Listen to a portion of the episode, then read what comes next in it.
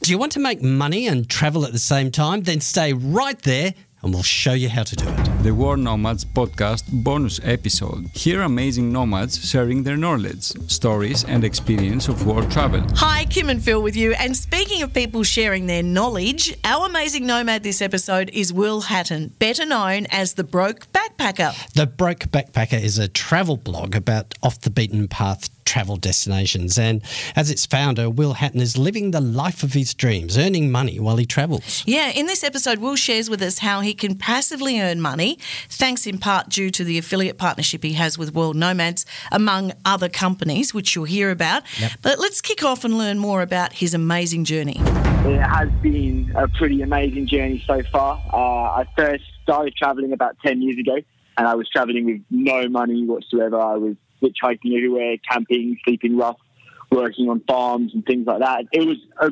great, great experience, but now I'm I've kind of moved into a, a different stage uh, where I'm earning money online whilst I travel, and I'm building a hostel in Bali. So there's a lot of exciting things happening, Kim. What was the aha moment when you went, I can't do this on, you know, smell of an oily rag anymore? What changed? To be honest, I was perfectly happy with the way that I was traveling, but I met my wife about three years ago whilst hitchhiking across Iran, and uh, the couple of hundred bucks a month that I was making from my tiny, tiny blog was not enough to sustain two people. So it, just meant I had to change the game and learn how to actually build an online business which could make a passive income rather than um, you know having to sell my time for money, which which didn't seem like a sustainable choice. What is an affiliate? How does it work? So an affiliate is somebody who effectively helps make the connection between a customer and a company providing a product or a service. So the largest affiliate program in the world, the most famous one, is the Amazon affiliate program. The way that works is you might be typing into Google best coffee mug, and then you're going to land on my best coffee mugs reviewed site. And I'm going to have broken it all down for you to choose the perfect coffee mug for you. And then I'm going to direct you to Amazon, where if you purchase anything from Amazon within the time period of the tracking cookie, which is normally 30 days, but with Amazon it's one day, I will get a commission kickback for facilitating that sale. Do you ever get people that sort of say or suggest, Oi, why should I be funding your trips? Not really. I mean, so there's a lot of different. There's, a lot of different ways to, try and make money online, and there's a, there's a lot of different um, strategies out there. Um, my strategy is to answer questions that people are typing into Google, right? So you people are putting in these search queries, and I'm providing the most informative answer, which is why I'm at the uh, I'm in I'm in the top position on the front page for most of these search queries, and I'm fine with that approach um, versus, for example, Facebook ads or pop-ups or something that's a lot more obtrusive to somebody who's on the internet. I think that is when people can quite naturally get a bit pissed that they are being served all of these um, sales materials at all times, and we're we're a lot more subtle than that. We're like, hey, here's a load of information, and if you want to buy insurance, if you want to book a hostel bed, if you want to pick up a hammock for your camping trip, these are the ones we recommend. There is a skill involved in this in some way or, or other, I imagine. Do we, do you have to go down that whole SEO keyword rabbit hole, or do you think this is something that anybody can pick up and, and, and do the same as you? So I think there's definitely a lot of different ways to do this. But at the end of the day, if you don't have traffic, so you know people landing on your webpage, you haven't really got anything. I'm a pure SEO. I don't do anything on social media. Uh, doesn't really interest me. Don't do anything with Google Ads. Do very very little with email marketing. Um, SEO can seem like a very intimidating rabbit hole, but it's actually a lot easier than well it's not it's not easy to do it well but it's fairly easy to understand it and it's a lot easier than a lot of people would think i'm completely self-taught just through reading books doing experiments watching youtube videos Do you think this is something that you could keep doing for a long time? Is this, you know, sustainable?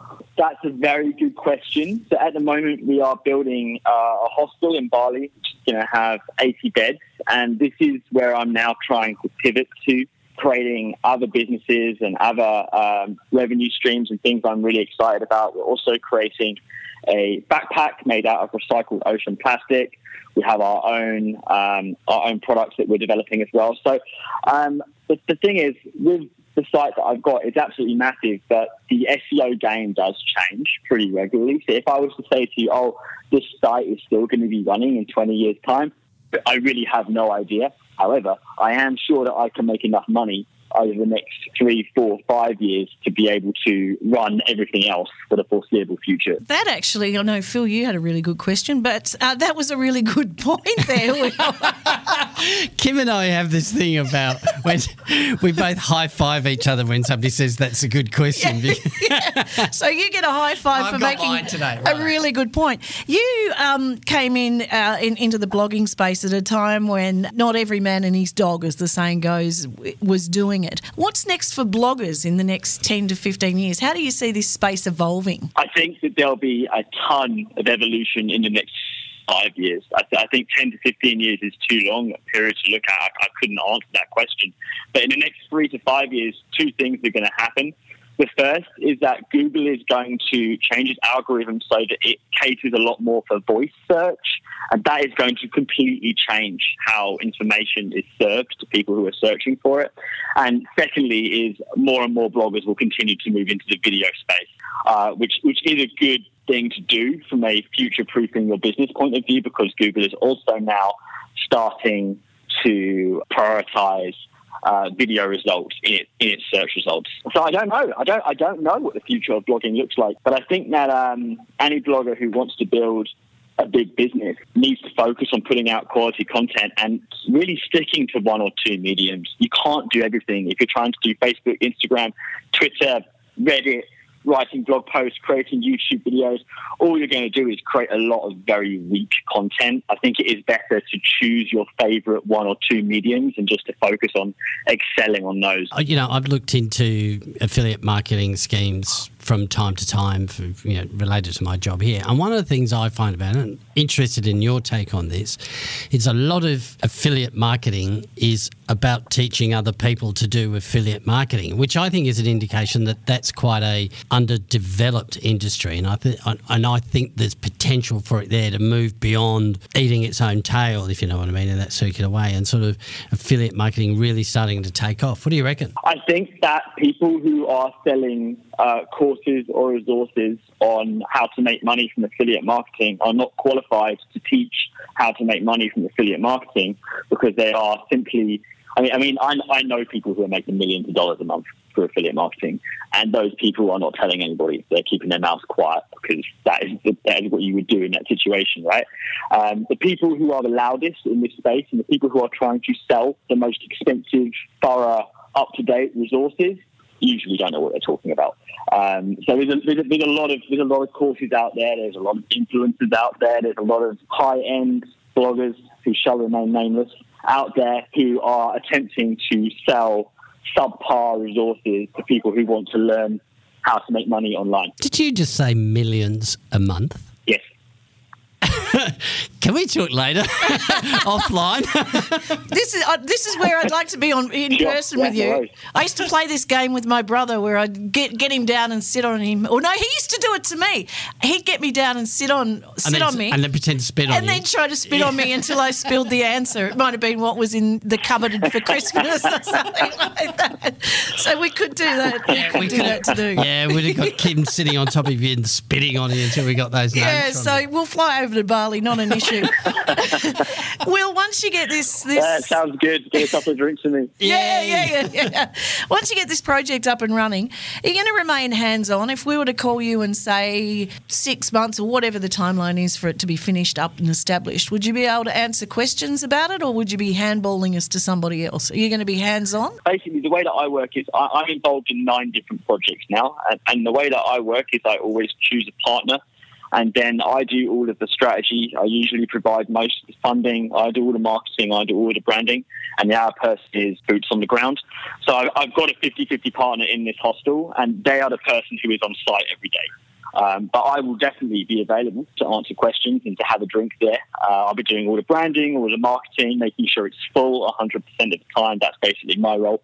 Um, so, yeah, come. Well, you better tell us the name of the joint then. Have you got a name yet? Oh, yeah, yeah. So um, the name of the chain, because we're planning on doing several of them, is Tribal Hostels. Um, and this one is Tribal Pererenan, which is the uh, area in Bali where it's being built. While we're talking about, you know, crystal ball gazing and talking about the future, how, what do you think the future of travel is going to is going to look like in the next few years as well? I know there's a bit of pressure on at the moment, um, you know, flight shame and what have you, and there's there's certainly some pressure on the Yeah. often wastefulness of it. How, how do you feel about that? Um, it's a really good question. I think that especially uh, the new generation of backpackers that are coming up through the ranks now do care more about um, climate and the environment and um, having more of an authentic travel experience. So what that is meaning is that you are getting countries like Iran, Pakistan, Kyrgyzstan, places where when I was traveling around these places four or five years ago when I first started to go, there was nobody there at all. But now places like that are becoming more and more popular because there's less people there. Feel that they can get off the beaten track and have these awesome um, experiences, which you know, ten years ago was standard to travel. You could go anywhere and you'd have these genuine interactions with locals and you'd get a chance to soak up part of the culture. But it isn't like that now because a lot of people, when they travel, they just stay behind their phones the whole time. They're more interested in Instagramming what's going on than actually diving into it and experiencing it. And I think that's really sad. But I do think that um, luckily a lot more people are starting to take an interest in stepping away from that kind of travel and going to places like Pakistan, Iran, rich cultures where you can have these amazing experiences and not be surrounded by thousands of other backpackers. Hopefully that kind of answers the question. Yeah. Yeah, it does. In fact, uh, curiously, a lady from Iran linked in with me and uh, checked out her profile, and she runs a uh, tour company for females to Iran. And I'm now following her on Instagram, and that place looks stunning. Oh, it's awesome. It's absolutely awesome. I can't recommend it enough. It's also, funnily enough, I think it's probably the safest country I've ever been to. Feels very, very safe, and it, it is very, very safe. I mean, very rarely anything that goes wrong in Iran. It's um, it's a very safe place, especially when you compare it to the rest of um, the Middle East. But I mean, it's it's safe, like statistically, it's safer than the States. It's safer than Europe. You're more likely to get shot or run over in the States or Europe than you are in Iran. Um, and it's just it's just an absolutely beautiful place. It's incredible hospitality and so much variation in landscapes.